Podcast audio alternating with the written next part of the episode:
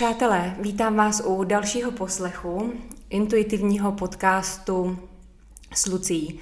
Možná naposledy z Karlína, protože mě brzy čeká stěhování. Takže to bude takový nostalgický díl pro mě, protože asi opravdu bude poslední. A Vlastně je i úžasné to, že ten poslední podcast v Karlíně bude točený se ženou, která mi byla dlouho velkou inspirací, kterou jsem dlouho na dálku obdivovala. A někdy se osud a život rozhodne, že některá setkání se mají uskutečnit a postará se o to sám. Takže je mi velkou ctí přivítat tady Denisu Říha Palečkovou. Ahoj Deniso. Ahoj a děkuji za pozvání. Musím říct, že mi přijde až neskutečné, že tu spolu sedíme, protože doby, kdy jsem sledovala tvoje videa, v pro mě nejtěžším období mého života, a to byl můj rozvod, kdy jsem vlastně intenzivně hledala, ať už v knihách, v knihkupectví nebo na internetu, cokoliv, co by mi vlastně pomohlo o té obrovské bolesti, kterou jsem prožívala. tak jsem narazila na tvoje videa, protože ty máš spoustu videí volně k vidění, dáváš vlastně do prostoru spoustu úžasných informací, aniž by za ně člověk musel zaplatit. Takže já na začátku za to děkuju, protože mi to hodně pomohlo. A myslím si, že i spoustě eh, jiných dalších žen. A možná by se nabízelo zeptat se, co je u tebe nového, co se kolem tebe teď děje ve tvém životě, protože ty už máš kariéru velmi dlouhou, mm-hmm. máš toho hodně za sebou a i ty se neustále um, jako rodíš do nové podoby, ať už mm. svojí osobní, životní nebo pracovní, tak co je nového teď ve tvém životě? Mm-hmm. A děkuji za otázku. No, tak e, jako nově, já to asi vemu na té osobní i pracovní rovině, určitě ten e, pandemický rok, který teďka máme za sebou, nebo víc než rok, tak mě posunul a hodně podpořil mě v té online práci, Což byl můj dlouhodobý záměr. Já když se dívám na Jantry z uplynulých let, tak já jsem tam vždycky měla, že chci jako dělat ty online programy, protože samozřejmě je to způsob, jak se to může dostat ještě k většímu počtu lidí, než když se pouze setkáváme v nějakém fyzickém prostoru. A tak eh, to, že od, eh, to bylo zejména od toho loňského října, kdy jsme pak téměř rok nemohli dělat živé semináře, a tak já jsem přirozeně tu pozornost o to víc obrátila na online kurzy, které už jsem některé pořádala, ale eh, teď to byla ta stoprocentní pozornost, tak já jsem za to velmi vděčná, protože jsem díky tomu objevila i formy té online práce, kde ale máme spoustu kontaktů, kde vlastně to není jenom o tom něco vpustit do světa a nevědět, co se děje na druhé straně, ale kde jsem v interakci s těmi, kdo ten kurz prochází, a vlastně mě to ukazuje ještě i do větší hloubky, co se u těch lidí děje, než když jsem na živém semináři, kde mám skupinu a nemůžu jít tak do hloubky v těch jednotlivých příbězích, kdežto v té online podobě a ve sdílení uzavřené skupiny na Facebooku, tak mně se tam odkrývá taková hloubka ženských příběhů, protože tohle se týká zejména práce žen. A někdy i je, i musím říct, že je tak úžasné a posilující, nejenom pro mě, ale pro ty ženy, které se v tom prostoru pohybují, vlastně číst tu hloubku právě i těch životních dramat různých, který běžně my nedáme ven. To je to, co se odehrává v nás uvnitř. A teď to je ta historie, že to, co jsme zažili jako děti, dospívající, v těch vztazích, které jsou v našem životě. A někdy to jsou i tak těžké a tak kruté příběhy, ale do toho je tam ta síla té ženy, která vždycky vstane že, z toho popela a vlastně jde dál. A musím říct, že tohle byl pro mě takový, řekněme, bonus, který jsem ani nečekala, ale vnímám, že je tam obrovská síla léčení skrz příběh, skrz sdílení příběhu, protože ty příběhy samozřejmě mají obrovskou sílu, nesou obrovskou inspiraci. A tak pro mě v tomhle ohledu ta moje práce nabila ještě další podoby a nebyla to nějaká razantní změna, protože já pokračuju v tom, co už dělám 20 let, akorát to nabilo novou formu, která je velmi krásná. Takže navzdory tomu mému očekávání, kdy na začátku jsem si říkala jasně, tak eh, ta online podoba toho sdílení je o něco míň, než když je to naživo, ale ve výsledku bych řekla, že v určitých ohledech to naopak může být i o něco víc, zase jiným způsobem. tak to byl hodně ten posun eh, v mojí pracovní oblasti, A ještě víc mě to tak nějak přimklo k té práci se ženama, protože já jsem do té doby hodně to těžiště bylo hlavně vztahy, páry a ta partnerská intimita a doteky. A to samozřejmě nezmizelo, ale třeba ty dotekové semináře, tak ty opravdu jsme ponechali, že jsou v té fyzické podobě, tak tam se to zredukovalo. A a tak mě to hodně vlastně jako přimklo i k těm ženám a k těm ženským tématům a ženskému sdílení. A jsem za to moc ráda. A vlastně pro mě to teda ve výsledku bylo takový jako obohacení, takový poklad, jo. A za to jsem nesmírně vděčná. A v osobní rovině eh, já jsem taky vděčná, protože mm, já mám takový dlouhodobý sen, jsem měla, a můj muž taky, že jednou budeme žít u moře.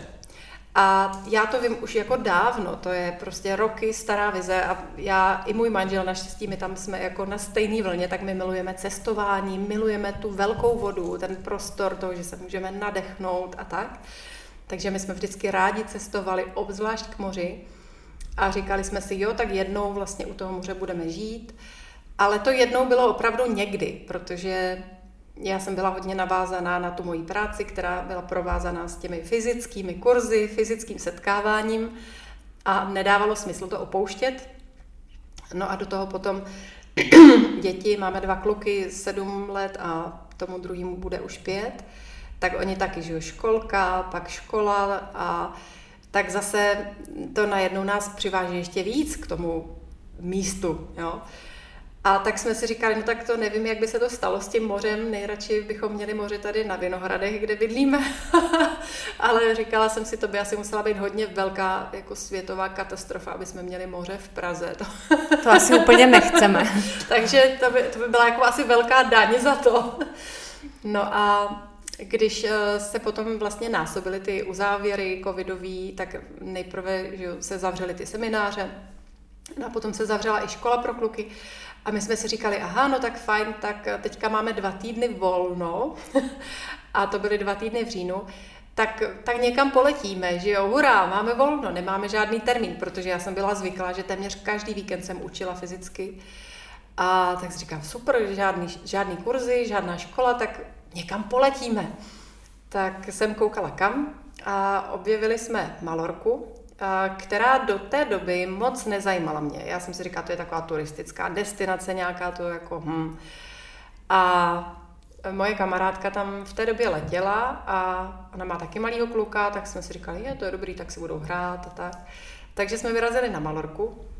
No a Malorka nám úplně uchvátila. My jsme tam přiletěli a vlastně já i můj muž jsme byli takový překvapení, že my jsme se tam cítili jako doma. A to bylo pro mě nezvyklý, že to bylo takový jako hezký místo. A teď eh, se prodlužovala ta doba, kdy eh, byla jenom online výuka. My jsme v té době měli prvňáčka a školkovýho kluka. A takže z dvou týdnů najednou byl měsíc, tak jsme si říkali, no tak se nebudeme vracet, že jo, zůstaneme tady. No a víceméně s několika menšími přerušeními jsme na té Malorce zůstali až do června. A, takže my jsme tam přiletěli na dva týdny a s několika přestávkami jsme tam vlastně strávili většinu toho roku.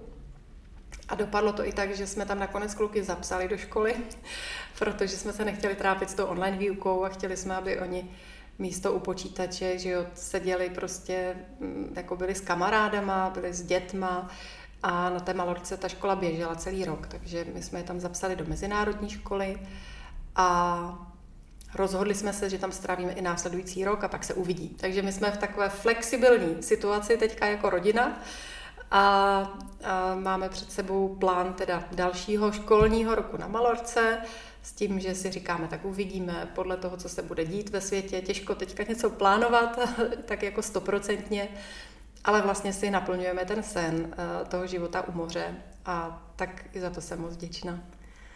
Já musím říct, že jsem měla tu čest uh, váš prostor na Malorce navštívit a vůbec se na Malorku dostat. To vlastně bylo i to, co nás propojilo.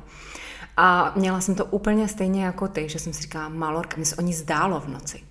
A jsem si říkala, ona mě volá, měla bych tam jet. A nechtělo se mi, měla jsem jako spoustu jiných možností, které mě napadaly. A pak, když jsem tam byla, tak jsem byla úplně uchvácená vysokými vibracemi toho místa jak nádherně to místo povznáší a katedrála, ať už uvnitř nebo zvenku je nádherná, vy se na ní vlastně díváte z okna a z vaší terasy, takže to je, to je něco jako nádherného, takže musím říct, že bylo krásné společně sdílet ten prostor a nahlédnout vlastně do toho, jak žijete vy a, a úplně mm. rozumím tomu, že se moc těšíš. A ty si vlastně několikrát v tom svém vyprávění, když jsi mluvila, uh, zmínila, že jsi vděčná za to, co se děje v té práci, že jsi vděčná za to, co se děje ve tvém životě. Mě by zajímalo, uh, jakou důležitost vděčnost pro tebe má v životě. A já ji vnímám jako jeden z nejdůležitějších klíčů k naší spokojenosti, hojnosti, zdraví, radosti. Tak pojďme si říct něco o vděčnosti.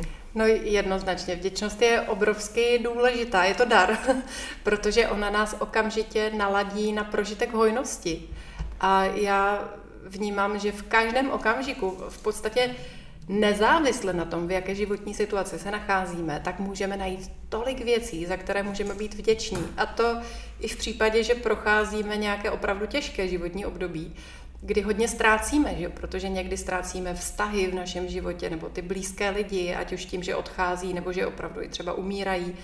Někdy přicházíme o práci, prostě jako je spousta různých typů ztrát, které v rámci toho našeho životního, té naší životní cesty zažíváme. A nebo to pak eh, se týká i našeho těla a našeho zdraví. No ale v podstatě, ať je ta ztráta jakákoliv, tak vždycky ještě je toho spousta, co nám zbývá. A pro nás je životně důležité, abychom v sobě našli tu sílu, ne, ne za cenu nějakého potlačování, protože opravdu každá ztráta i vyžaduje určité období toho truchlení a to, že si dovolíme všechny ty pocity, které s tou ztrátou souvisí, ten smutek, to zoufalství, tu frustraci, ale potřebujeme i dovolit, aby to nabralo ten konec. Jo. Takže já vlastně to procházení nějakou tou ztrátou nebo temnotou vnímám tak, že je důležité tomu dát prostor a možná i větší, zase než jsme jako společnost zvyklí, že my jako společnost bychom chtěli být furt v pohodě. A, a být jenom světlo. A pořád jako, pořád jako OK a, a mnoho lidí ani neví, jak vlastně být s někým, kdo třeba je v tom ztrátovém rozpoložení, že jo, a to může být ten rozchod, rozvod, úmrtí někoho nebo že dostaneme diagnozu nějaké nevylečitelné nemoci, to nikomu nepomůže, když tam jako někdo pak sedí vedle a řekne, no to bude dobrý, jo.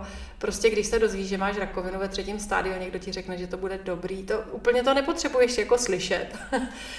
a takže tím chci říct, že jako společnost obecně máme možná malou toleranci vůči třeba i hloubce a intenzitě určitého prožitku, smutku, strachu, zoufalství, že bychom se mohli rozšířit, že dokážeme být jako přítomní i v, tom, i v té bolesti, která se děje, ať už je to naše bolest nebo bolest někoho, kdo je vedle nás, abychom z toho nervózně neutíkali, abychom neměli pocit, že toho nemusíme nějak uchlácholit, anebo že jo, zobnout si prášek, aby nás to přestalo bolet, ať už fyzicky nebo duševně. Takže ta schopnost jako být, otevřít se a naplno vnímat i to, co bolí, vnímám, že je hodně důležité. No a současně ale i to, že to dokážeme se do toho otevřít, je současně i ta cesta k tomu, abychom to mohli pustit. Že je to takové to období toho vypouštění té bolesti, vypouštění té frustrace, vypouštění toho něčeho, co jak kdyby se náma potřebuje provalit ven a odejít.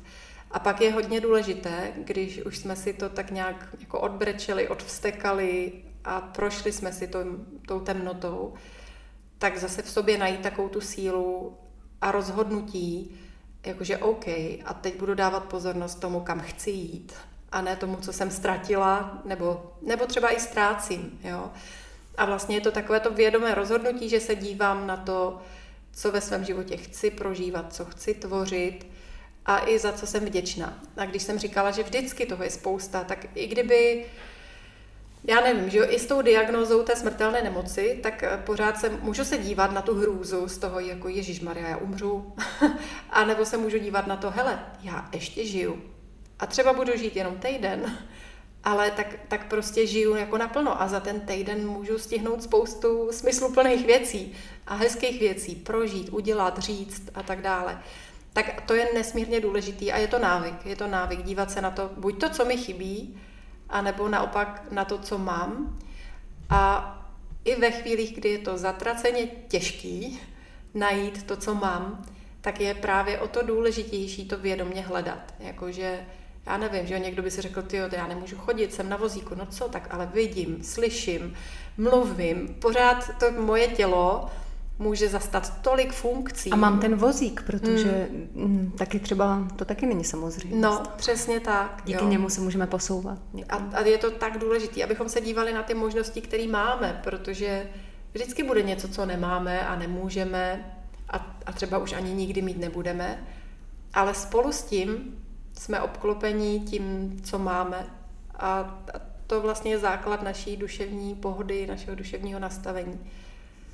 Já tím můžu plynule přejít k otázce, kterou jsem dostala na Instagramu pro tebe. Jestli máš nějaké svoje osobní eh, každodenní rituály, mm-hmm. nebo možná nejenom každodenní, ale eh, jak je to s rituály, které ty děláš sama pro mm-hmm. sebe. Mm-hmm. Aha. No, mě, co mě tady jako vyplavuje se první, to jsou ty moje ranní rituály, kdy já eh, po ránu, pro mě je krásný ráno, když můžu být v tichu. Jo. Takže pro mě je ideální, když se třeba probudím dřív než zbytek rodiny, že to znamená ty děti, které mě jako v tichu úplně moc nenechají. a takže když se to povede a probudím se do toho ticha, tak já, pro mě je vlastně důležitý ten přechod jako mezi tím, kdy jsem spala a byla jsem v tom vnitřním prostoru a pak vlastně vstupuju do toho světa tím probuzením a když tenhle čas můžu trávit v tichu, tak mě tam chodí spousta inspirace, nápadů, jak kdyby jsem spojená s tím, co je podstatný, co je důležitý, na co se mám v ten den zaměřit. A takže když se mi to vede, a, a záleží to i na tom vstávání, je, nebo respektive i na rytmu té mojí rodiny, tak jsem moc ráda, když si takhle jako porád můžu sednout a udělám si kafe, udělám si napěněný mlíko, udělám si kafe a, a tak jako vlastně v tom ránu se opravdu ladím. A to do velké míry pak utváří ten můj den. A když mám ještě víc času, tak to spojím i s meditací, kdy dělám takovou jako pohybovou meditaci a pak si eh, říkám i záměry pro ten den. Takže to je určitě můj rituál, který mám moc ráda. No a pak máme večerní rituály, ty jsou spojený jako s dětma, kdy si vlezeme všichni do postele, celá rodina. A můj muž klukům vypráví. On je lepší vypravěč než já, co se týká příběhů, protože já když vyprávím klukům nějaký příběhy na dobrou noc, tak oni mi vždycky říkají, mámi, to je nuda. protože to není dost dramatický. Takže můj muž, on jim vypráví, včera jim vyprávěl o druhé světové válce. no to je bavilo. jo, zvlášť ten menší, on je takový, on je jako malý, nesmírně roztomilý a on je takový bojovník. On má prostě rád jako všechno, co se týká boje a a mm, jeho to jako zajímá. On prostě od malička se rád díval na takovou knížku, kde byly ty brontosauři, dinosauři a teď tam třeba byl takový obrázek, jak jeden ukousnul druhýmu hlavu. Jo. A já, já jsem to nemohla pochopit, jak se mu něco takového může líbit. Tomu staršímu, ten z toho má spíš strach. A ten mladší, on prostě má nějakou duši jako bojovníka mm-hmm. opravdu. A on to miluje, on úplně přitom ožívá. Tady, tady u toho mě napadá, že jednou se můj muž ptal Olíka, toho mladšího, říká, Olíku, co by si udělal, kdyby si takhle v noci na ulici potkal upíra? A Olík říká, nechal bych ho žít. Mm, to je hezký. tak to je něco málo k mojí rodině. No ale ten náš rituál je, že si takhle jako zalezeme všichni do postele a můj muž vypráví příběhy a tulíme se a většinou toho všichni taky usneme. a já musím říct, že a i navenek, i při setkání s tvojí rodinou na mě působíte jako mm, opravdu harmonická rodina, která si na to jenom nehraje, která to tak opravdu má.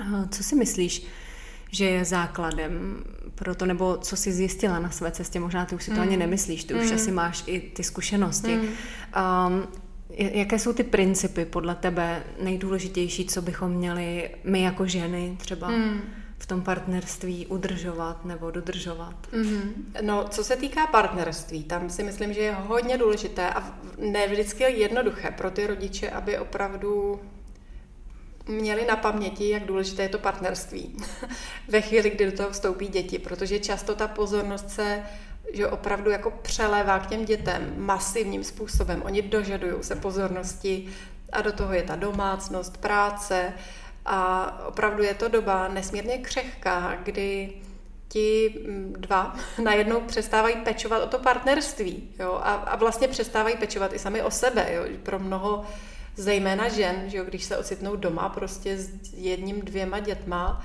na té takzvané dovolené mateřské, tak vlastně jako už nemají prostor ani o tu sebepéči, takový to, jako opravdu včetně toho umejt si vlasy, jo, na to, že se nějakým způsobem opečovat duševně.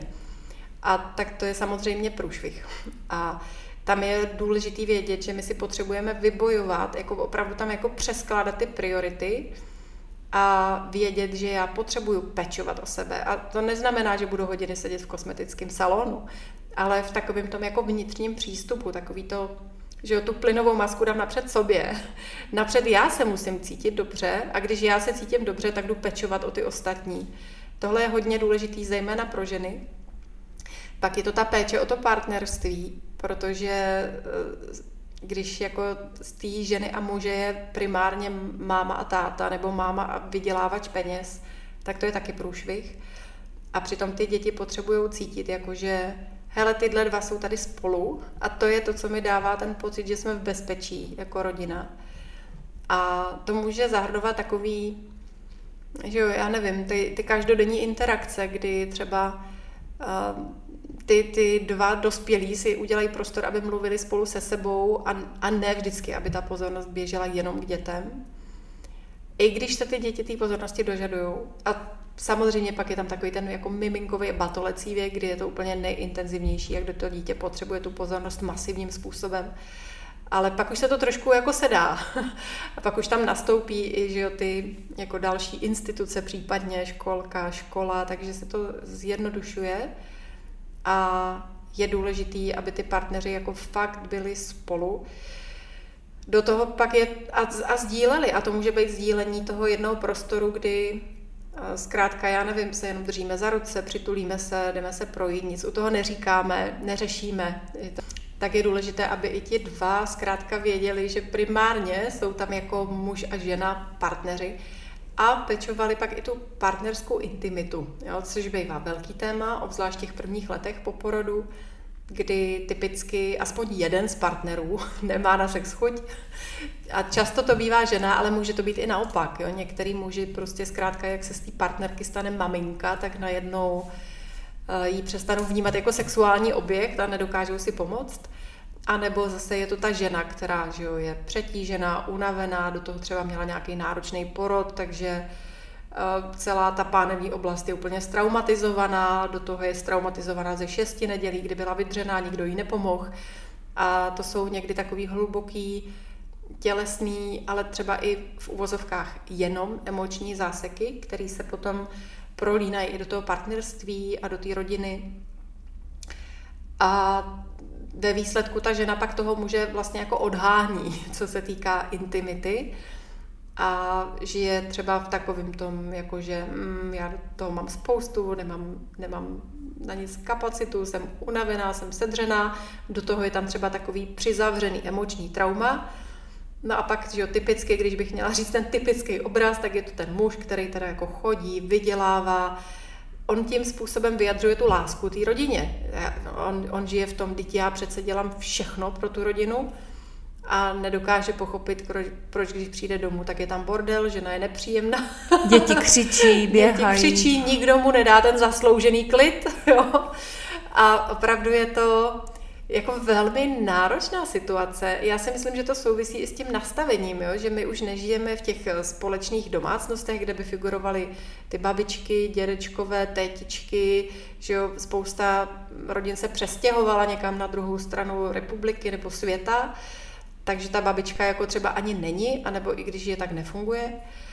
A takže je tam vlastně ta žena zavřená s těma dětma v jedné domácnosti, a, a nebo v jednom případě je to muž, ale já si myslím, že ty rodiče zoufale potřebují pomoc, jako externí pomoc, že je velmi těžký to dítě mít v péči 24-7 po dobu několika let vlastně, to je strašně dlouhá doba, a že my tam intenzivně potřebujeme zapojit to, že prostě to dítě jako odkládáme, ať už k babičce, k tetičce, k chůvě, jo, nebo do nějaký jako dětský party, aby ty dospělí měli ještě svůj vlastní život taky.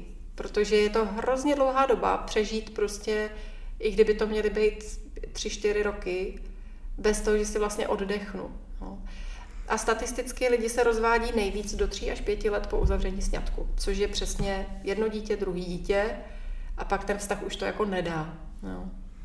A když tohle nastane a ta žena to teď poslouchá a je přesně takhle mm. vyčerpaná a ví, že to partnerství nějakým způsobem uvadá a děti tam přesně mm. přebrali uh, tu, uh, tu pozornost, tak um, co je třeba to, co by aktivně jako mohli udělat, mm-hmm. kde hledat tu pomoc, protože mm-hmm. dovedu si představit, že oni to ví, že nějakou pomoc potřebují, ale na koho se obrátit, eh, kdo jim s tím může pomoct a jak, protože spousta lidí třeba ani neví, eh, jaký jsou možnosti. Hmm. Já si myslím, že tam je úplně klíčový, aby ta žena pochopila, že v první řadě musí pomoct ona sobě sama. Jo? A vlastně mm, někomu může pomoct možná definice takového jako vědomí, říct si, jako, že já potřebuju být vědomě sobecká, jo? vědomě ale sobecká v pozitivním slova smyslu. Jako myslet sama na sebe, postarat se o svoje potřeby. Někdy to může být i porvat se o svoje potřeby. Jo? Takový, jako že já fakt potřebuju a teď to může být, já nevím, 10 minut denně nebo hodinu týdně ale pro sebe, kdy si můžu vydechnout. Jo? A mnoho českých žen má ten návyk, že svoje potřeby jak kdyby zlehčuje, jo? Že, že napřed obstarat všechny ty ostatní a, a já až na posledním místě a, a když už něco potřebuje, tak si to vlastně sama vyčítá rovnou a má pocit, že třeba by moc žádala. A to je hodně spojený s tím vztahem k sobě. A ta žena potřebuje pochopit, někdy právě v té krizi, takový jako já se potřebuji porvat za sebe, já se potřebuju postarat o to, aby ze mě zase byla šťastná ženská. A nějak to musím udělat. I když v tuhle chvíli nevím jak. A pak je to vlastně ta cesta hledání. Jo. Určitě v některých fázích strašně moc pomůže a napřed sytit takový ty fyzické potřeby. Já se potřebuji pořádně vyspat. Jo. Některé ženy mají děti, které se kojí ve dne v noci po dobu několika let třeba a ta žena jako chronicky nevyspala třeba několik let, jo, no tak ta první potřeba je teda, že OK, sytíme si spánek a já nevím, děťátko půjde k tatínkovi na noc a já se potřebuji vyspat. Takže někdy je to opravdu na té úplně jako základní fyzické úrovni naplnit tu potřebu spánku a zdraví stravy, nějak jako nasytit to tělo. Ale často to jsou pak ty potřeby duševní, takový já se potřebuji jako já potřebuji jít na chvíli jenom sama, jo. Mm-hmm. A, a jenom koukat do stromu a prostě jenom tak jako bejt, jo. To si myslím, že hodně maminek, eh, zejména s těma malýma dětma zná, kdy zkrátka se jim vytvoří konečně trošku toho prostoru a dovolit si opravdu jenom tak jako v tom být. A protože to je ta cesta zpátky k sobě sama, No a potom hledám ty věci, které mě těší, které mi udělají radost. Takže když už nejsem v tom mínusu, v tom hlubokém deficitu a trošku se začnu hrabat nad nulu, tak si vlastně říkat, aha, a co mě vlastně baví, co mě těší, co mě vyživuje. Je to tanec, je to, že se jdu projít, je to, že si uvařím horkou čokoládu a opravdu aktivně se starat o to, abych já byla šťastná, nezávisle na tom, co mě dává nebo nedává to moje okolí, protože my tak jako čekáme, že z té druhé strany něco přijde, ale ono nepřichází, pokud my to nemáme nastavený v sobě. Takže je to, já to teďka se bavíme v kontextu třeba těch malých dětí, že? ale ono to je, když už se rozpadá vztah například, tak vlastně ten dar toho rozpadu je, že on nás intenzivním způsobem vede k sobě sama. Že v té první fázi samozřejmě my se držíme toho, co bylo, pláčeme po tom, co bylo, hroutí se nám ten svět, my jako ztrácíme strašně moc a vidíme ty obrovské ztráty, chvíli s tím bojujeme, že jo, furt si říkáme, kdyby, co by, ale tahle fáze přeplyne a, a, a můžeme strávit i takový to, mm, jako to, to myšlení typu, kdyby on něco, tak bla, bla, bla, jo. Pak víš najednou, že už se s tím nic nedá a že ty tam teda seš a je ti strašně blbě. On tam vlastně nachází, no. přichází ten moment toho smíření se s tím, že no. ta cestička není. Přesně. Myslím si, že tam přišla jako největší bolest u mě, hmm. že už jsem vlastně ztratila tu naději mm-hmm. a mhm. ono už to vlastně ani nešlo jí tam vkládat, protože už nebylo kde jí jako zasadit. Přesně. Vlastně mm, takový dva momenty. Vlastně jeden byl ten uvědomit si, že je to špatně, že musím odejít a pak v průběhu toho odchodu přestat hledat ty cesty zpět, protože mm. kdykoliv se nějakou pokusíš jako najít, tak vlastně stejně skončíš v tom samém bodu toho uvědomění, mm. že už není cesty zpět. Mm. Mm. Přesně, no. A tam přichází teda takový určitý stišení vlastně vnitřní. A to je to pomyslný dno, od kterého se pak odrážíme. A vlastně tam si říkáš, OK, tak eh, no tak co teď budu jako tvořit v tom životě, čím, čím se budu sytit, co mě vlastně dělá radost. A pro někoho je to opravdu cesta učení, že jo? A řada žen i mužů pochopitelně tohle začne řešit jako, já nevím, v 60 letech, jo, kdy celý život pracuješ pro ty ostatní a vůbec nevíš, co to znamená sytit sebe sama, ani nevíš, co ti dělá radost, ale potřebuješ to nějak najít. Jo? Pokud tomu životu chceš dát nějaký další smysl, tak vlastně není jiná cesta. No. A tohle, že se teda třeba i učím vůbec přijít na to, co mi dělá dobře. A to už jsou ty první kroky do toho světla, kdy se učíme teda být šťastný z toho vlastního zdroje. A někdy to trvá, to může trvat jako dlouhý, dlouhý měsíce, než vůbec zaznamenáme nějaký posun. Ale když v tom vytrváme, tak on tam je. No a pak já si taky myslím, že obrovský recept na štěstí v životní je, že se snažíme být užitečný ostatním. Ale ne v tom smyslu sebeobětování, takový jako na úkor prostě. Já se potlačím pro ty ostatní. Ne, ne, já se potlačím, ale zkrátka jako tvořím a dávám, protože vidím, že ty ostatní to potřebují. A ono to může být i já se rozvíjím pro ty mm, ostatní. No. Vlastně, no. Že tím, jak člověk rozvíjí sebe, tak mm. vlastně obohacuje tu společnost, protože skrze to, čím jsme prošli my, mm. na co jsme přišli, tak vlastně potom můžeme ty lidi jako obohatit. Jednoznačně. A... A já tohle tak ráda pozoruju na těch starších lidech, jako opravdu, když pak vidím, že člověka, který mu je 70, 80, no tak kdo je, kdo je ten, kdo má takový ty vrázky do smíchu, že, jo? Že, že ten obličej jako září a teď tam vidíš tu vitalitu v tom těle. To jsou lidi, kteří nepřestali tvořit pro ostatní. Oni pořád dělají něco užitečného, ať je jim 80, ať je jim 90, dokud dělají něco užitečného pro ostatní, a vlastně zajímají se o ty ostatní lidi, zajímají se o ten svět, zajímají se o to, co můžou předat, vytvořit, dát, tak mají vlastně tu život, tu živost a tu vitalitu a tu radost a energii, ta tam pořád je. A ve chvíli, kdyby ten člověk eh, tohle najednou ztratil, že proto pro některý důchodce ten důchod je peklo, protože oni si tam nevytvoří žádnou další aktivitu a jejich život přestává mít smysl, protože už nic netvoří, a spolu s tím odchází i ta fyzická energie. Ale opravdu takový ten dar těch, co se dožívají toho vysokého věku a jsou vitální a jsou inspirující, no tak oni pořád něco předávají, dávají, dávají, dávají. Oni se ráno probudí a vlastně koukají, čím by mohli ten svět obdarovat. A to si myslím, že to je recept naštěstí pro všechny z nás. A neznamená to, že bychom se měli obětovat, ale určitě prostě jsou fáze, kdy se potřebujeme zakuklit a vyživit v první řadě sebe sama. Nicméně, jakmile máme trošku kapacity, tak mm, to, že tvoříme pro ostatní, že se díváme, kde a jak můžeme být užiteční, je v podstatě to, jak i my sami získáváme, jak, jak my sami jsme pak obdarovaní. Možná, že i v tom obětování, v tom slově je ta oběť, která mm. vlastně v nás potřebuje to, aby ti druzí vlastně uznali, co my hmm. jsme jim všechno obětovali, že ta oběť v nás často se touží obětovat, aby potom měla mm. nějaký nástroj pro to, aby na mě byl někdo závislý, aby mě někdo potřeboval. Mm-hmm. Vlastně, že si to můžeme jako mm, v takovém nevědomí vytvářet a jet na ty programy mm. vlastně té mm. oběti a často si to neuvědomujeme. A tobě se určitě taky někdy stane, že máš jako fakt špatný den. Co ti třeba pomůže, když už víš ráno třeba, že jsi se zbudila mm-hmm. a mhm. říkáš si, hele, dneska jako už je to mm-hmm. možná blbě. Mm-hmm. Uh, jako zastavíš to ještě nějak, nebo to necháš projít? Uh, co dělám Co ti já? třeba pomůže, když uh, víš, že jsi se jako nevyspala úplně do mm, růžova? Mm.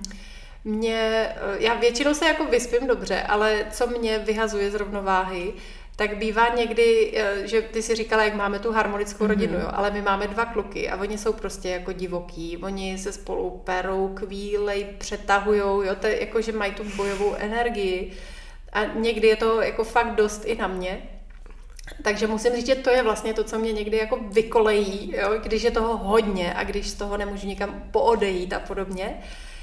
No a co mě vlastně pomáhá je, pro mě jsou to věci spojené s tělem, jo, takže já třeba když můžu, tak jdu na masáž. A já mám ráda i ty, já nevím, tlakový masáže, tajský masáže a podobně, takže to je, jako pro mě funguje skvěle, jo? Že, že vlastně opečuju to tělo a skrz ty doteky se uvolňuju, anebo podobným způsobem na mě působí i voda, obzvlášť teplá voda, takže ideálně termální lázně, když jsou někde k dispozici, ale opravdu pro mě ty cestičky jsou skrz to tělo a, a uvolnění v těle. A to je to, co mě dostává zpátky. A v podstatě, ať už je to ta masáž nebo termály, tak ten, ten výsledek pro mě je uvolnění těla a to je to, co mě dostává do určitého jako klidu, rovnováhy, vlastního středu a síly. A co ještě používám? Hmm. No, to, tohle je takový nejsilnější. Mm-hmm. Jako, pak je to mm-hmm. samozřejmě jako příroda, voda nebo pobyt u vody, to, to miluju, to mě dodává jako nadhled určitý, jo, že cítím, jak se země tak jako odplavuje, to, co potřebuju odložit. A a nebo v jiném kontextu je to pak inspirace, jo? že si třeba pustím právě eh, na YouTube někoho z mých učitelů, co, co mě inspiruje a to mě tak jako přivede na jiné myšlenky. Mm-hmm. Jo? Takže to taky to, to mi taky pomáhá, mm. že si pustím nějakou dobrou mm. přednášku a, a pak se vlastně i zasměju sama nad sebou.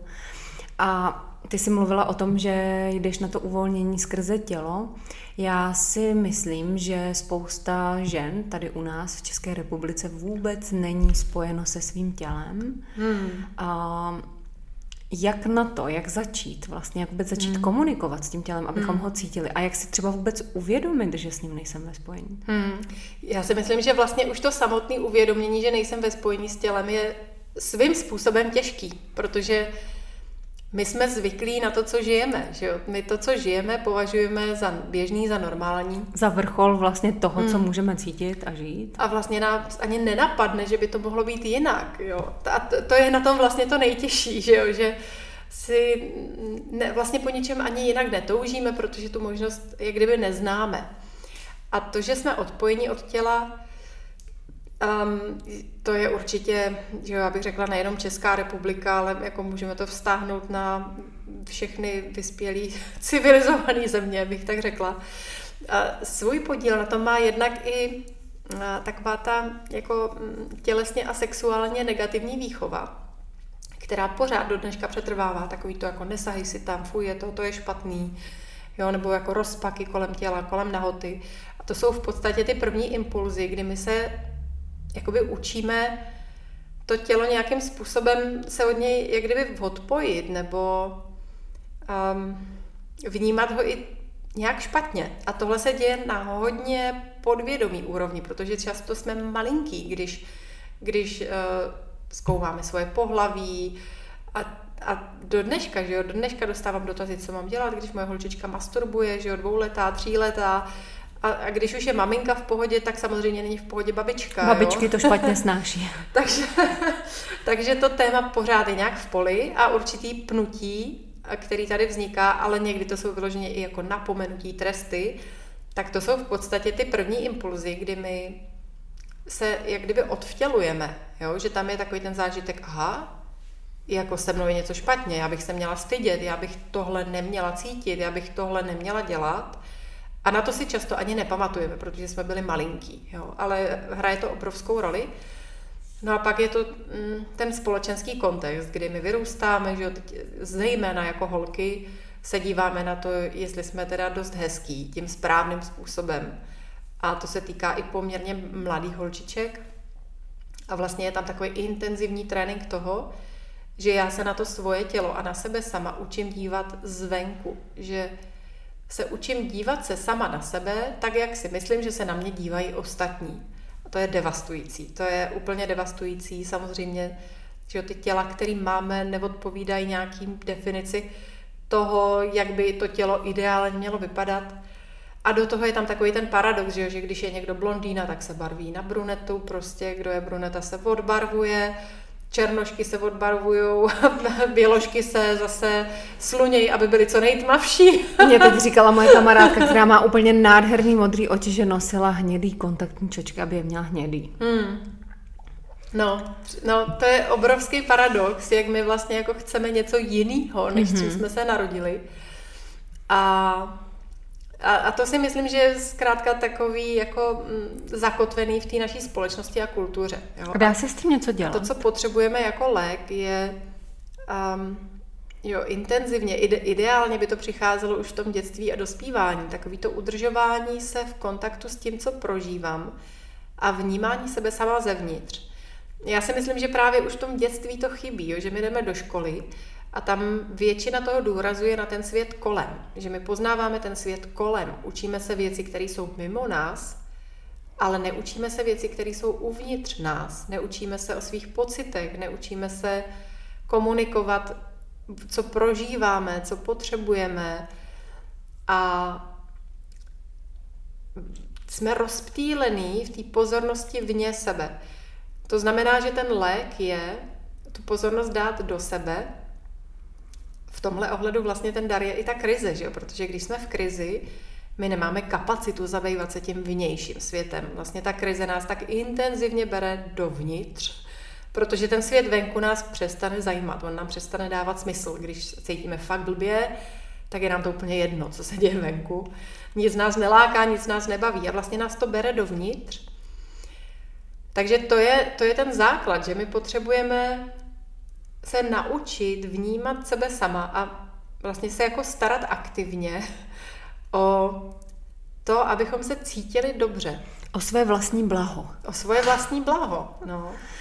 Já musím říct, že přesně tak, jak to říkáš, to bylo s tím mým rozvodem, že mě to uh, tak intenzivně zatáhlo dovnitř a vlastně i do té jako svobody, mm. uh, na kterou jsem nebyla zvyklá, že uh, já jsem pořád měla pocit, že to, čeho se bojím, je samota a pak eh, vlastně díky andělům jsem zjistila, že to není samota, to, mm. čeho se bojím, že je to svoboda, že já se bojím mm. být hmm. svobodná, že se bojím vlastně dělat si, co chci, že najednou nejsem v nějaké roli, kterou která má nějaká pravidla, která se mají dodržovat, ale já si najednou můžu být kým chci, čím chci, dělat si, co chci. A já jsem byla úplně paralizovaná hmm. vlastně tady tím mm. pocitem, mm. jako já si opravdu můžu dělat, co chci a to je vlastně úplně všechno. A najednou ty vlastně přemýšlíš, že Uh, tam třeba můžeš mít i to, že mm. i když už seš rok rozvedená a měla by si s někým mít na rande, co kdyby si potkala svého bývalého muže. Jo? jo. Že, že, že vlastně by si měla jako výčitky, co tam s tím mužem děláš. Jo. Nebo něco prostě dalšího, co úplně automaticky mm. jako mm. jedeš. Uh, protože seš naučená na ty role. Já si myslím, že my se často hmm. tak zacíklíme v nějakém archetypu, já jsem má matka, manželka, kdo je víc. Hmm. A vlastně by to bylo sebráno a najednou ty se musíš stát sama sebou a, a podívat se, kdo seš ty. A ono je to jako těžký, protože ty role nám vlastně pomáhají z hmm. toho trošku jako odvést tu pozornost. Jo, jo, jo. Takže si myslím, že ty krize jsou na tohle jako skvělý, i když jsou těžký. A je to přesně, jak jsi říkala, ty neutíkat z toho, prožít si to a mm, opravdu to jako odžít, protože pak to člověk může nechat za sebou a ve chvíli, kdy si vezmeme prášek, pijeme ten alkohol, nějakým způsobem z toho unikáme, tak ono nás to pořád jako dohání. Pořád, no. Jak eh, jednou jsem taky dostala takový vzkaz, že minulost tě dohání, čím uh, více ji odháníš. Hmm. Jo, že hmm. vlastně čím víc ji odháníš, tím víc to jde za tebou, protože ta energie se vlastně vrací. No jasně. A mě ještě napadá v souvislosti s tím tělem, protože ty jako žena máš to tělo krásné a a jak je to třeba s tím, když se ženy obalují, jako tloustnutí a hmm. přibírání na váze. Máš s tím hmm. nějakou určitě zkušenost hmm. vzhledem k tomu, že jsi pracovala s tím dotekem? A... Pro některé ženy je to jako ochrana.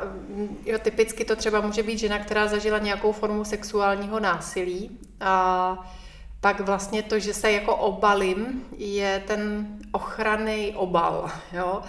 A může to být eh, ochrana v tom míň cítím a i ochrana v tom jsem míň přitažlivá. Jo? Že tam je takový jako... Hm, nic, nic a nikoho si k sobě nepustím. Tak to je jako jedna, že jo, jedna z forem. No a, a pak to zkrátka může být takový to emoční zajídání, jo, že tam jako vlastně není tím podvědomým cílem to, abych se obrnila, ale je to ta určitá neschopnost být se svými vlastními pocity. Takže je to určitá forma rozptýlení, jako to může být cigareta, jako to může být alkohol, ale pro někoho to může být extenzivní běhání, jo? prostě nějaká forma rozptylu, která mi dovolí být dočasně necítit to, co opravdu cítím. Takže pak je to fakt o té trpělivosti, jako dovolit si otevřít se svýmu vlastnímu prožívání, otevřít se svým vlastním pocitům. Takže to znamená si třeba chviličku sednout a zvědomit si vlastně, hmm. zeptat se, co, co tam je a co potom s tím pocitem? No, eh, zvědomit nestačí. Ono je důležité to prožít. Mm-hmm. Jo? Takže by to bylo spíš sednout si a zabrečet si. Mm-hmm. A, a to je vlastně už velká výhra, protože ono k tomu pláči má člověk v tom rozpoložení, v tom stavu daleko. Jako, že tam je taková obrovská vzdálenost ke svým vlastnímu prožívání. Protože třeba to emoční zajídání, že ono slouží tomu, abychom necítili. Takže když je tam ten silný návyk, jako okamžitě po něčem sáhnout, po jídle, po cigaretě, po blablabla, tak ono to jako my potom sáhneme ještě dřív, než se vůbec ty naše emoce přiblíží. Takže my třeba ani nevíme, jako jaký to je, jaký to je to cítit a potřebujeme k tomu určitou trpělivost. A zase to, co já vnímám, pozoruju jako klíčový, je ten kontakt s vlastním tělem. Jo. Ona to, tohle je i moje osobní cesta, protože já jsem se dostávala sama k sobě přes to tělo.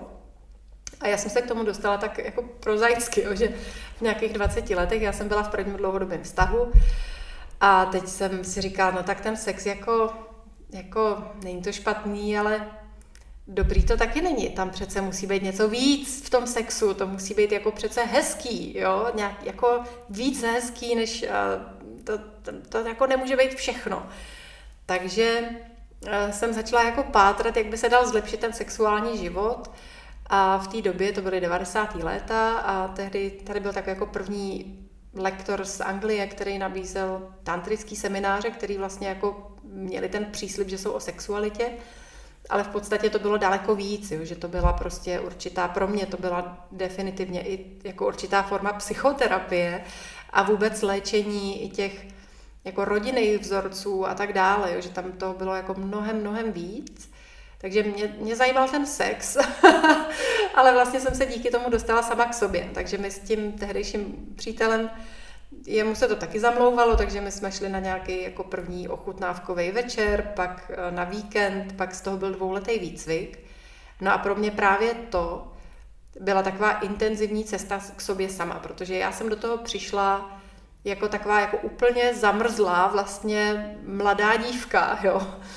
A já, já jsem fakt měla daleko k těm emocím, jo. Já to, o čem dneska mluvím, eh, tak mně se to zdá jako zvláštní, že jsem to tak měla, ale já jsem opravdu byla zamrzlá, já jsem jako nedokázala brečet ani pořádně, jo. A teď mi nebylo jasný proč, já jsem v mém životě vědomě nezažila žádný trauma. Jo. Když, když se podívám takhle teďka zpátky, už jako z té ptačí perspektivy, tak uh, můj táta byl alkoholik, jo, že to bylo jako hodně dramatický, když jsem byla malá, on jako byl agresivní, mámou byl, takže ono to bylo drama. Jo. A ale ty nad tím takhle nepřemýšlíš, jako Potom já, oni se teda rozvedli rodiče, tak já jsem vyrůstala s tou mámou a ona byla jako velmi láskyplná, velmi pečující.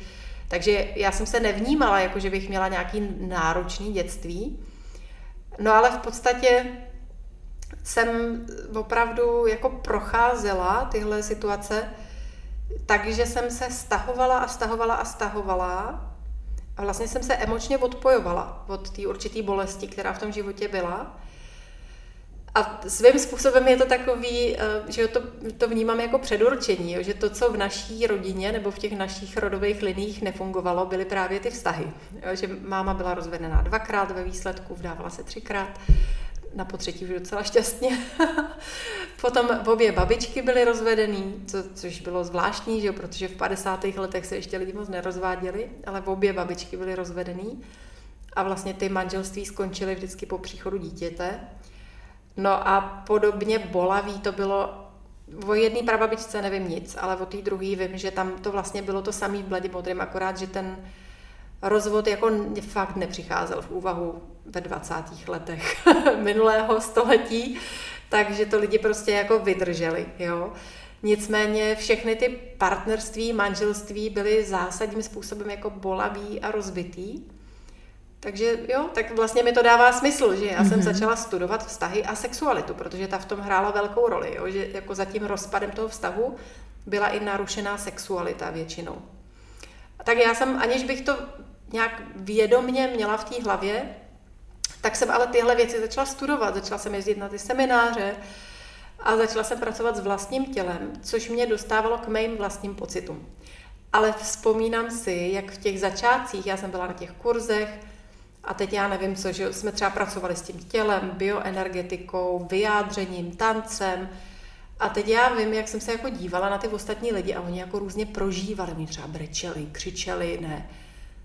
Já jsem se na to dívala. Já jsem prostě neměla žádné emoce a já jsem si říkala, já bych taky chtěla něco cítit. Ale já jsem necítila nic. Já jsem jenom cítila obrovskou únavu, jo, že v těch začátcích já jsem vždycky prošla ten kurz a byla jsem úplně jako fyzicky a psychicky unavená, jak celý ten systém makal, jo, jak to ve mně jako všechno pracovalo. Takže já jsem byla strašně unavená a věděla jsem, že to je dobře. Jo, věděla jsem, že jako to je ono, tady, tady mám být, v tomhle musím pokračovat. No a postupně jsem se začala rozmrazovat, jak bych to dneska nazvala, jo? že jako v podstatě ta moje životní energie se tak nějak přihlásila ke slovu a já jsem se z té zamrzlé dívky začala víc probouzet a víc žít a víc cítit.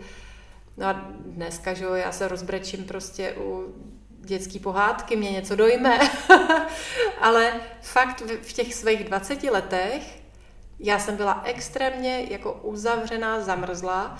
No a v podstatě tohle téma se s tím setkávám pochopitelně i v té svojí práci, jo, že potkávám ženy, které třeba ne takhle dramatickým způsobem, ale nějakým jsou navyklí potlačovat svoje vlastní pocity, že ty pocity je moc bolí, tak je nechtí cítit, nebo je považují za nevhodný, nebo si říkají, že na ty pocity nemají právo, což je taky součást výchovy. Jo? Já vím, že v mojí generaci prostě oblíbená rodičovská hláška byla a neřvi, nebo ti jednu vrazím, ať máš důvod. A tuhle větu prostě zná tolik lidí, minimálně v mý věkové kategorii. Rozhodně. takže, takže, jo, a tady se to rodí prostě. Myslíš a přestaň řvát, nebo ti přidám, abys měla proč, tak no, to je přesně. No, hmm. jo, a, a tady to jako vzniká. Aha, tak já ne, nesmím cítit to, co cítím, já nesmím vyjádřit to, co cítím, nebo to bude ještě větší průšvih. A, a tady se rodí vlastně to dlouhodobí potlačování sebe, potlačování toho, co cítím, potlačování toho, co potřebuju a to vede ale postupně k úplnému vyhoření, že jo? Jako když potlačujeme to, co prožíváme, tak my si ubíráme životní energii. Já si myslím, že tam často nás i odpojuje to, že mm, spousta lidí, když byli malí, tak byli ještě pod tím tlakem těch fyzických trestů. Hmm. Že si vlastně to tělo uzamkli, aby je to nebolelo, aby nic necítili, protože dostávali vlastně. A že jak mm, taky pracuju s lidmi, tak hmm. často zjišťuju, že ty těla jsou úplně uzamčený vlastně. Hmm. Jo, že oni si neuvědomili v průběhu času, že už ho můžou přesně rozmrazit, odemknout, otevřít, protože to jsou takový traumata z dětství a dřív ty fyzické tresty byly hmm. jako všude normální no, téměř. No, Spíš bylo pravda. výjimkou, když se nevy, jako nepoužívaly. Jo, jo. jo, jak se říká, jo, škoda facky, která padne jo, vedle, přesně, jo, že to byl ten jako přesně. jako správný výchovný nástroj. Jo. A nemyslí si, že všechno budeš mít zadarmo a nemůžeš mít všechno, co chceš a podobný další moudra, který hmm. jsme slýchali všichni. Ano, jako. ano.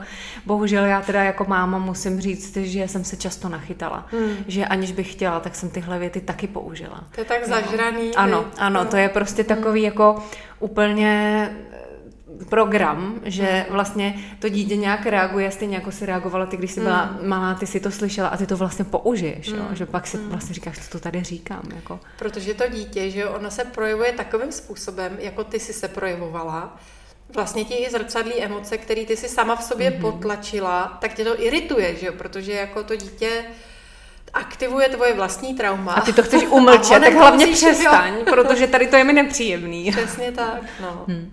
A myslíš si, že je ještě rozdíl mezi tím, co jako děti zrcadlí rodičům holčičky a chlapečci, nebo si myslíš, že to je jedno, že jak, jakýkoliv hmm. dítě zrcadlí o, rodičům?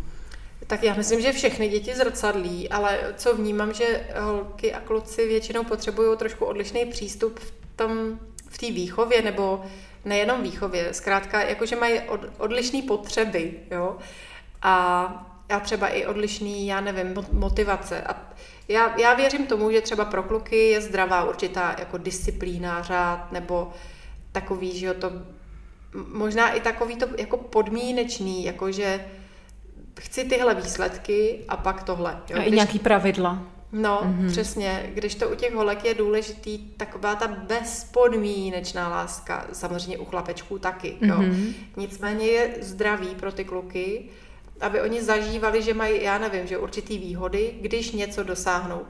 A naopak tohle pro dívky, nebo jako děv, holčičky a dívky může být takový jako devastující, protože v té holce vznikne ten pocit, obzvlášť když to třeba přichází od táty, hodně tátů, že jo, otců, mužů vychovává svoje dcery tak, jak vlastně je to dobrý uplatnit na syny, jo, takový, tak musíš makat, musíš mít nějaký výsledky a pak tě budu mít rád, jo.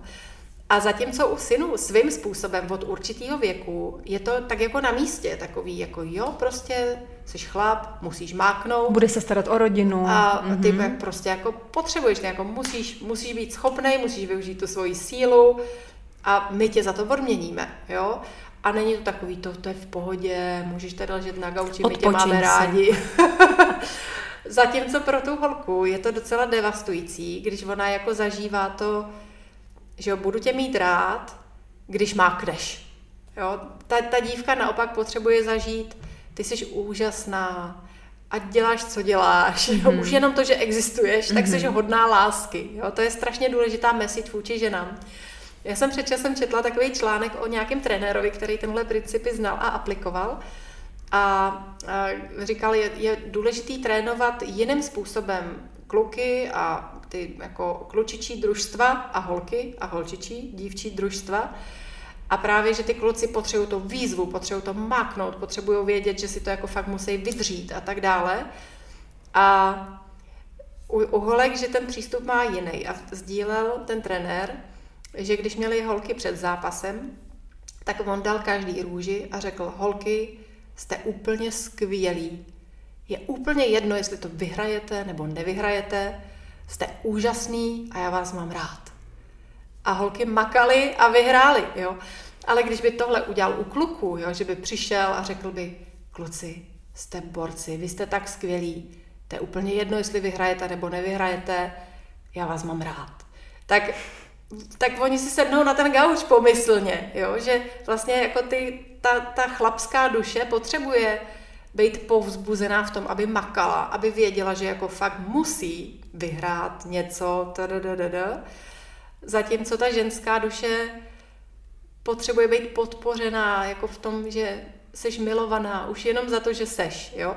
A ona se potom strhá, udělá všechno, protože to je přesně ta motivace, jako wow, já jsem milovaná, jo. Pro, pro nás ženy je prostě vyživující láska, jo. Takže my, když jsme v té lásce, tak jsme úplně aktivní, činorodí, prostě máme spoustu energie a to, tohle je důležitý vědět a důležitý s tím pracovat. Vlastně se to potom odnauče, odnaučujeme, že mm, si lásku musíme zasloužit, mm. nějak vysloužit, nebo proto něco udělat, nebo jo. někomu posloužit, jo. aby nás měl rád, protože vlastně informace o tom, že už jenom tím, že jsem, měním ten svět a mm. vlastně, že můžu jenom být a věci se dějí sami a že si zasloužím lásku vlastně aniž bych cokoliv musela, mm. tak to mm. pro mě vlastně přišlo teprve nedávno a bylo mm. to pro mě hrozně zvláštní. Já jsem si říkala, jak jenom být, jako, jako že nebudu mm. nic dělat a jako mm-hmm. bude to super a ano, bude, bude. Aha. Takže to, to byl takový objev. Já ještě bych se tě chtěla zeptat, dostala jsem ještě dotaz, Mm-hmm. Na uh, nějaká slečna nám tady píše, že by jí zajímal uh, přepis limbického otisku. Mm-hmm. Jestli nám můžeš k tomu něco říct, co si pod tím můžeme vůbec představit mm-hmm. a, a o co se vlastně jedná? Ráda. Přepis limbického otisku, to je m, mm, taková vedená meditace, kterou uh, já jsem se s tím seznámila od Eleny Tonity, která ji v téhle podobě vytvořila. A je to způsob, kdy my vlastně měníme svoje vnitřní nastavení a tím měníme svůj život. Jo. A je to zajímavé tím, že my jdeme do minulosti a jakoby přepisujeme tu svoji minulost. A vychází to z konceptu, že my z toho, co jsme prožili v životě, ale ještě i před naším zrozením, tak vlastně to vytváří určitý otisk do naší struktury, vnímání světa, emocionality, prožívání. A zahrnuje to, jak ten náš život, samozřejmě jako obrovský dopad mají takový ty první měsíce a roky našeho života, ale i celé to dětství je hodně formativní, to dětství dospívání. A samozřejmě nás utváří i další události, které se pak odehrávají v tom dospělém životě, ale ty už jsou často takovým odrazem toho, co jsme si nastavili v tom raném dětství a dospívání. Takže je to hodně zaměřený právě tady na tu fázi, ale i na prenatální část toho našeho života, protože i tam se formujeme hodně výrazným způsobem na základě toho, jak se cítila naše maminka, co prožívala, co nás vlastně obklopovalo, když jsme byli v tom příšku. A takže už jenom to, co zažívala naše matka, když nás nosila, tak vlastně začalo formovat náš mozek. Jo?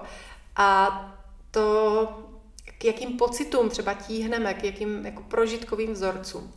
No a ta dobrá zpráva je, že a samozřejmě, ta, nebo ta špatná zpráva je, že tohle samozřejmě nebylo úplně ideální pro všechny z nás, dalo by se říct že, že mámy byly ve stresu, prostě mlátili nás jako děti, nadávali nám, jo, jako odehrála se spousta těch různých jako traumat, rozváděli se rodiče, všechny tyhle věci. No bylo to dramatický let, kde. někde to bylo právě hodně dramatický a někde to dramatický nebylo, ale bylo tam ohromný pnutí, napětí, že jo, tichá domácnost, jo, vypadalo to, že je to OK a vůbec to OK nebylo.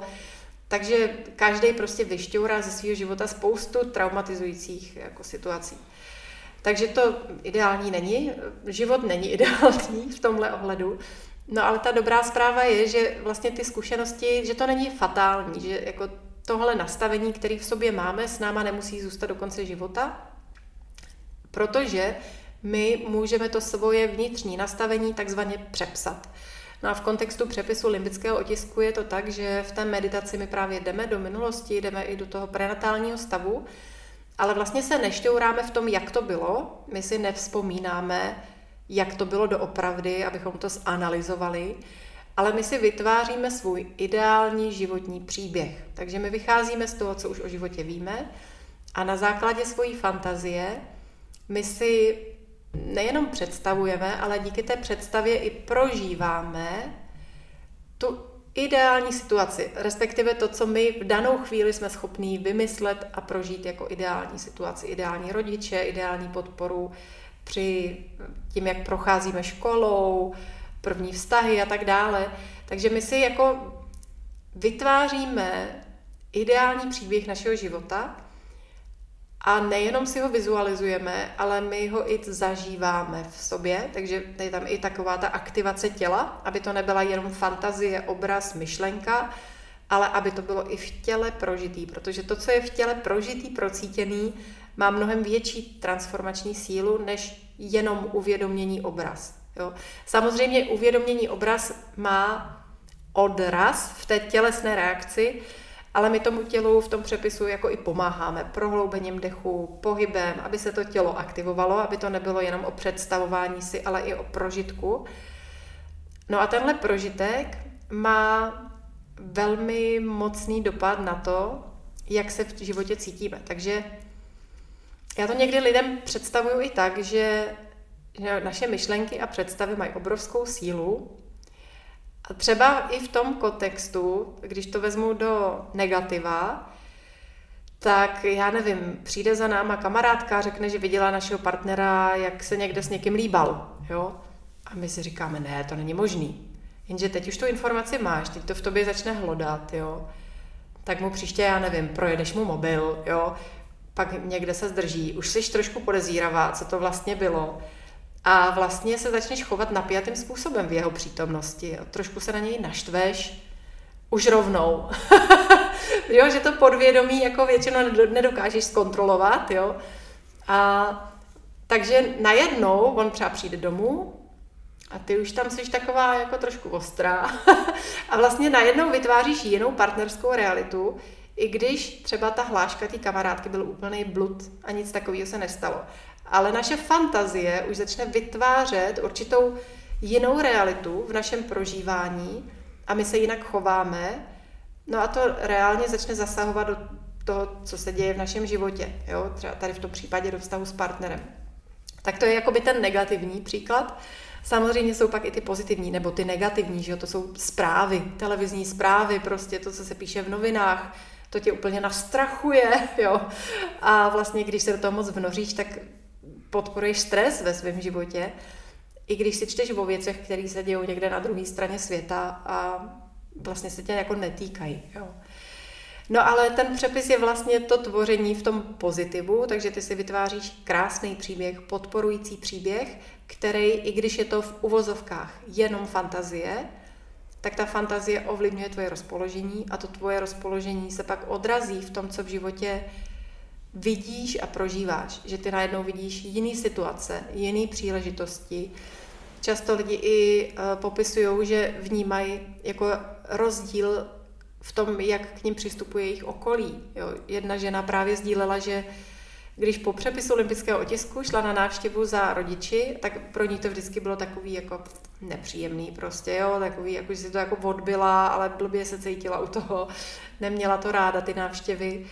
A pak šla za těma rodičema a oni byli najednou nějaký úplně jiný. Prostě si s nimi najednou dalo mluvit, povídali si, zdržela se místo půl hodiny asi tři hodiny a byla z toho celá taková překvapená, jak oni jsou najednou v pohodě, ne?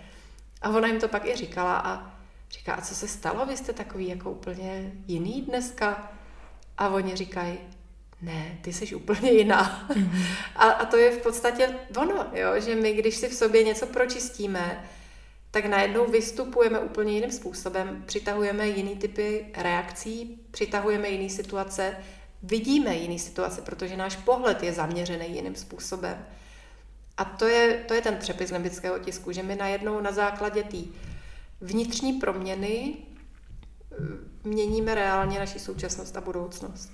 A já vím, že ty je nabízíš eh, onlineové mm-hmm. podobě, jestli si to dobře pamatuju. Já vím, že jsem to někde viděla, že jsem o tom i přemýšlela, že bych se na to přihlásila, protože ano. jsem si jeden mm-hmm. tvůj webinář koupila a tohle mě zajímalo, ale vlastně jsem úplně přesně nevěděla, o co jde a neměla jsem často zjišťovat, ale teď, když to vím, mm-hmm. tak mě to vlastně zajímalo velmi. Jo. Takže ono je možný, ty už to máš přetočený a dá se to koupit, anebo to... My to děláme naživo. Mm-hmm, já, děláš já to, to naživo. pořádám mm-hmm. se svým kolegou, který k tomu vlastně jako pouští ještě hudbu, takže my tam máme moc nádherný hudební podbarvení, který... Mm-hmm a, a my to děláme vždycky naživo, takže prostě pro ten daný termín, i když je to online, tak je to jenom v tu danou chvíli a není z toho záznam. Takže to opravdu jako jedeme v tom reálným časem jako skupina, i když nejsme propojení v jednom prostoru, ale člověk žije u sebe doma nebo prostě tam, kde je, tam je. A je to ve formě takového 4 až 5 hodinového semináře, kde my na začátku ještě vysvětlujeme ten kontext, průběh, pak je tam zhruba hodina a půl tady té intenzivní vnitřní cesty nebo vedený meditace. A pak je tam znovu ještě taková jako ukotvovací část závěrečná. A je Kdy to bude nejbližší? No, nejbližší... Už jsem začala mít zájem. tak my jeden termín máme 25. srpna a další následující termín je potom 3. října. Super tak to ještě stihneme. Eh, mě to moc zajímá, už teď, jak si to popsala, tak jsem si vlastně říkala, že to je určitě něco, co bych ráda vyzkoušela. A já sama mám zkušenost, že dělám nějaké eh, právě online meditace ve spojení s těmi lidmi a vím, že to funguje jako velmi dobře, že lidi, když hmm. chtějí, tak se opravdu, opravdu napojí a eh, vždycky jsem k tomu byla taková skeptická. Myslela jsem si, že to nemůže být tak hmm. dobrý a byla jsem k tomu nucená, stejně jako ty jít víc do toho onlineového prostoru v té koroně a musím říct, že jsem byla až překvapená, jak ta hmm. technika je úžasná, co nám dokáže jo. zprostředkovat, protože to mentální propojování, to my mm. umíme. A mm. jenom my máme ten pocit, že k tomu potřebujeme tu kamerku, jo. ale ona nám jo, pomůže to. se vlastně propojit. Takže já určitě vyzkouším a budu se na to moc těšit.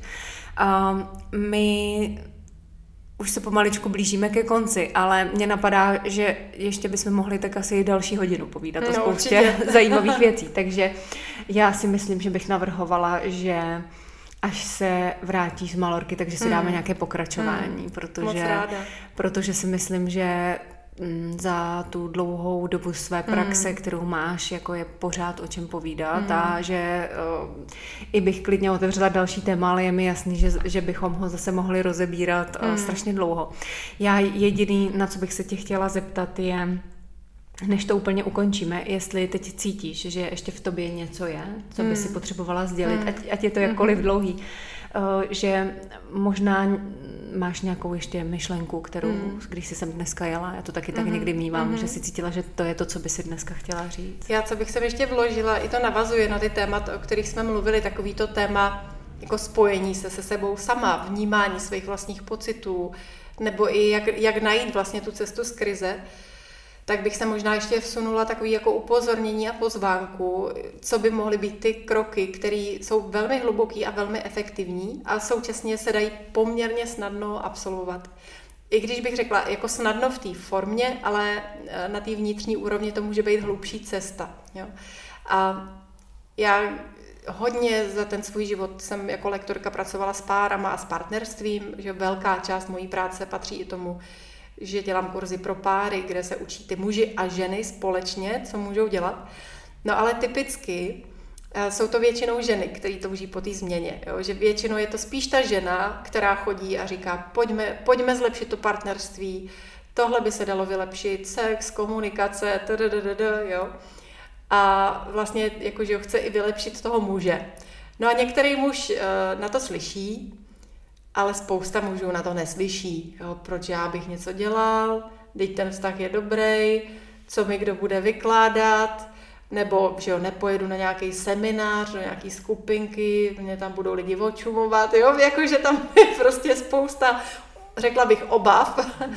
A, a nebo opravdu i taková jako neochota, která souvisí s tím, že ten muž si někdy ani není vědomý třeba v jaký krizi ten vztah je, nebo jaký krizi ta žena je, jo že někdy je takový jako obrovský rozdíl, že ten muž žije v dobrém vztahu a ta žena už se s ním rozvádí. A to bývá poměrně typický. No každopádně eh, prostě spousta i dobrých mužů eh, nejeví zájem o osobní rozvoj. a neznamená, že by to byl špatný chlap a že bychom se s ním měli hnedka rozvést a tak dále. Jo? Prostě jako nechtějí a nejsou na to naladěný. Takže já jsem si říkala, no co já vlastně jako tady těm ženám můžu nabídnout, když oni chtějí vylepšit svoje partnerství a ten chlap proto nechce nic udělat. No tak co ti zbývá, že začneš pracovat sama a začneš pracovat sama na sobě. A když jsem tak nad tím přemýšlela z těch mých zkušeností, tak jsem viděla, že to jako velký téma je, že ta žena neví, jakým způsobem vyživit sebe sama, jak se vlastně jako postarat o to svoje vlastní štěstí a spokojenost, protože doufá, že jí tu spokojenost dodá ten chlap, že on se jako změní, že se jí líp začne věnovat, že bude víc doma, že jí bude líp naslouchat, že jí bude líp hladit, jo? že tam je takový to přesvědčení, až on mě bude líp hladit, až on mě bude víc vnímat, až budeme trávit víc času, tak ten život jako začne být hezčí. Jo? Mě hrozně zaujala jedna taková eh, věc z tvých eh, videí, které byly první ještě předtím, než jsem si zakoupila ten eh, webinář, tak ty si tam říkala, že muž nenese zodpovědnost za náš orgasmus. Mm-hmm. Tak to jsem, si, to jsem si taky... A že vlastně ten muž není nemehlo, protože my ho to musíme naučit. Takže to vlastně do tohoto tématu mm-hmm. taky patří. Jo. Přesně a tohle, že to nám dává obrovskou sílu, jo, ve chvíli, kdy pochopíme, jako že wow, aha, tak já vlastně pro to něco můžu udělat, včetně toho orgasmu, jo, že my si často říkáme, že ten muž je jako nějaký nešikovný a kde si co si, ale spousta žen nezná svoje vlastní tělo, že, protože jsme byli zastavení jako holčičky, nesají si tam, jo, a tak nás to jako vedlo třeba k určitý pasivitě a tak dále. Ale nemůžeme z toho celý život někoho obvinovat, jak nám pokazil život. a je to naše tak nejdřív to byli tělo. rodiče, pak to byli partneři a pak to byli děti. Jo. Vždycky za to někdo vždycky může. Za to někdo může. Ale je zvláštní, že vždycky jsem u toho já. Jo, jo. Přesně, jo. A třeba, že jo, co se týká toho orgazmu, tak přece je to moje tělo. A to, to je moje tělo, který prožívá. A ten muž je k tomu jako doplněk, řekněme. No. Takže samozřejmě, že jako někdo druhý nám může pomoct, ale pořád je to o tom, že rozezníváme svoje vlastní tělo a pokud jsme zavřený, tak vedle sebe můžeme mít toho největšího jako mistra uh, erotiky a nic to s náma neudělá, protože jsme zavřený my a naše tělo je zamknutý. Jo. Mistra erotiky, to mě pobavilo, to je hezký. Takový archetyp mistr jo. erotiky. A takže já jsem si říkala, OK, tak prostě tohle, tohle je to téma.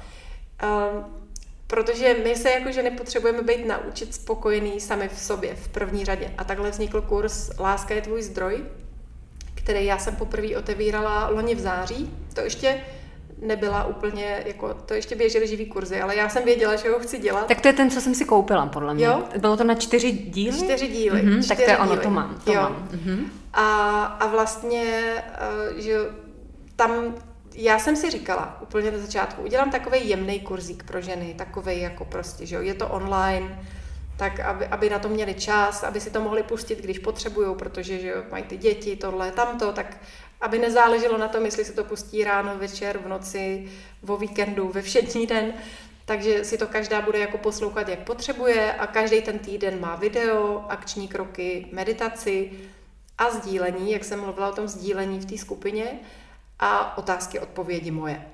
Takže je tam hodně té živý interakce, no a ukázalo se, že ten kurzík není jenom takový jako lehkej, že jde hrozně do hloubky. Za což jsem ve výsledku strašně moc vděčná, protože jak už jsme se o tom bavili, úplně na začátku jsem si říkala, jo, tak jako skrz ten online se to těch lidí jako dotkne trochu a je to lepší než nic, ale zjistila jsem, že se to může dotknout jako obrovsky hluboce, a jedna žena mi nedávno psala, že uh, ona mi psala krásný e-mail a jako prochází se mnou různý programy postupně, tak mi chtěla jako dát vědět po těch pár mhm. měsících a říkala, že první, do čeho vstoupila, bylo to Láska je tvůj zdroj a že ona teda jako šla a pečlivě plnila ty úkoly, procházela ty témata a říkala teda, že pro ní to jako bylo i těžký, že, že měla těžký život, takže ona, jak se do toho pustila, tak se jí ty věci začaly otevírat a ona mi říkala, psala, psala, že tam že jako každý večer brečela, jo, ale věděla, jak je to dobře, že se něco uvolňuje, že chvílema měla pocit, jak když jí tělem prochází elektrický proud, jak se vlastně uvolňovala ta její životní energie skrz to a říkala, že jako obzvlášť ten první měsíc byl náročný pro ní, ale že se posunula někam úplně, úplně jinam.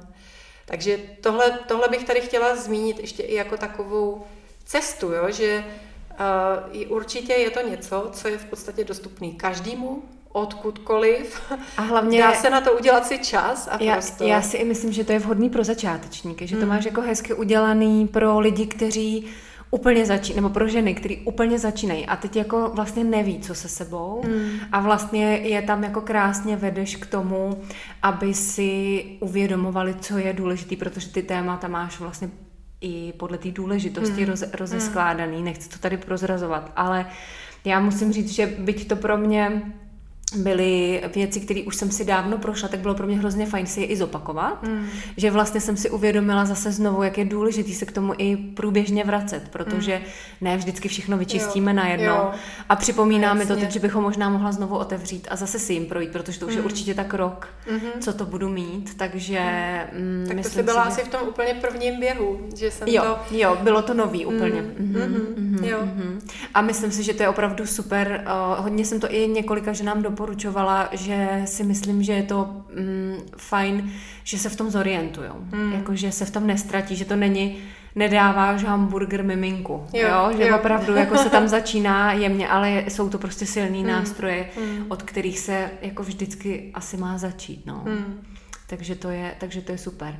Takže my to můžeme najít na stránkách jakých? Na stránkách denisapalečková.cz mm-hmm. a mhm. tohle konkrétně, o čem mluvím, je kurz Láska je tvůj zdroj a je to taková hluboká cesta k sobě sama. A to, a to je ten základ, protože od toho se pak odvíjí ty naše další vztahy. A musím říct, že se mi i naplnil ten záměr, že jsem si říká, chci dát těm ženám něco, co jim ve výsledku pomůže zlepšit i ten vztah s partnerem. A často spontánně chodí i zpětné vazby, že ta žena, jak se najednou jako v sobě začala víc uvolňovat, tak mi píšou, anebo nejenom mě, že se sdílí třeba do té skupiny, že ten jejich muž eh, je najednou nějak víc vnímá, že jim připravil večeři, že měli krásnou noc a, a vlastně ona jemu nevěnovala žádnou pozornost, nesnažila se ho zlepšit. Předělat. ale, ale skrz to, jak ona se začala mm. měnit, tak on jí začal dávat víc pozornost. A tady jako ještě vsunu závěrečnou myšlenku, kterou považuji za tak důležitou. A ona je od mého učitele Davida Dady, který říká, že zatímco muže nebo tu maskulinitu podporuje struktura a disciplína, tak ženskost je podporovaná skrz potěšení. A já jsem si říkala, když jsem to poprvé slyšela, aha, a my holky, my jsme tak dobrý v tom, že jako makáme, že tolik žen je tak strukturovaných a disciplinovaných, jsou mnohem lepší ve struktuře disciplíny a výkonu než jejich partner. A ona je to maskulinní kvalita. A samozřejmě, že jo, ta žena je ve výsledku stuhlá, napjatá, nespokojená, remcá, ostrá, naváží se do něj, jemu nestojí, že jo, protože taková žena je nepenetrovatelná, myslím jako i energeticky. A a on vedle ní potom je o to víc línej, rozplizlej, bez energie, protože ona veškerou energii má. Měkkej všechno a si, unavený. Všechno, ona ten svět penetruje, že jo, a, a on nemá co penetrovat. A já jsem si říkala, a tak jo, tak my jsme prostě společnost obrácených polarit, kde ženy se vlastně maskulinizovaly v mnoha ohledech líp než muži. Mm-hmm. Což zase, že v rámci té rovnováhy ty muže vede víc do takový té jako rozplizlosti třeba až, nebo bezcílnosti a podobně. Takže maskulinita, respektive muž, potřebuje strukturu a disciplínu. A to může znamenat, že jo, ráno vstanu, běžím, i když je zima, i když prší, prostě makám pro disciplína. I to fyzické tělo, jako posilovat, dosahovat ty výsledky a tak dále. Zatímco žena by se měla starat o potěšení. Cítím se dobře, je mi dobře. A tohle si vlastně udělat, to je takový moje doporučení, opravdu si tohle třeba otázku dát několikrát jako za den. Jo. Cítím se dobře, je mi dobře, cítím se dobře ve svém těle a co bych potřebovala, nebo co bych mohla udělat pro to, abych se cítila dobře. Ne, abych udělala výkon, jo, ale aby mě bylo dobře. A vlastně navyknout si mít tuhle perspektivu jako takový základ, že jako o sebe pečuju. A ty ženy opravdu, když oni o sebe pečujou, a tak se jako, jako ne, abych vypadala hezky kvůli němu, ale abych se cítila dobře kvůli sobě, no tak to je v podstatě to, na co ten muž reaguje a co ho přitahuje, protože on je k nám ženám přitahovaný právě tím, že my v sobě prožíváme radost, jo? že ten muž jako vlastně chce tu fyzickou radost v té ženě, a tomu chce dát pozornost, to chce milovat, to chce penetrovat, jo? že jako vlastně to radostný, živý ženský tělo, to je ten magnet pro muže, to je to, co chce pečovat, co chce chránit, do čeho se chce vnořit, že muž nechce prostě ženskou, která je zaťatá, strnulá, prostě remcavá, jak je vyčerpaná celá. Ostrá. Ostrá, jo. jako břitva. Tak to je tak důležitý, protože spousta žen se může strhat, aby všechno udělali správně, ale přitom to, co mají dělat, je starat se o to, aby oni se cítili dobře. Krásná myšlenka nakonec. Já moc děkuju. Bylo to skvělé. Určitě si teď uvědomuju, že si tu otázku nepokládám úplně každý den a určitě to bude jedna z věcí, které si dneska z toho všeho vezmu. Takže ještě jednou děkuji, že jsi přišla. Budu se těšit zase na příště a vám děkuji, že jste vydrželi až sem. Pod podcastem najdete odkazy na Denisiny stránky a já se budu zase těšit někdy příště, mm, ne z Karlína, ale odkud nechte se překvapit můžete hádat eh, třeba do komentářů pod podcastem, kam asi v Praze se budu stěhovat. Takže mějte všichni krásné dny a děkuji, že jste tu byli. Ahoj, Deniso. Ahoj.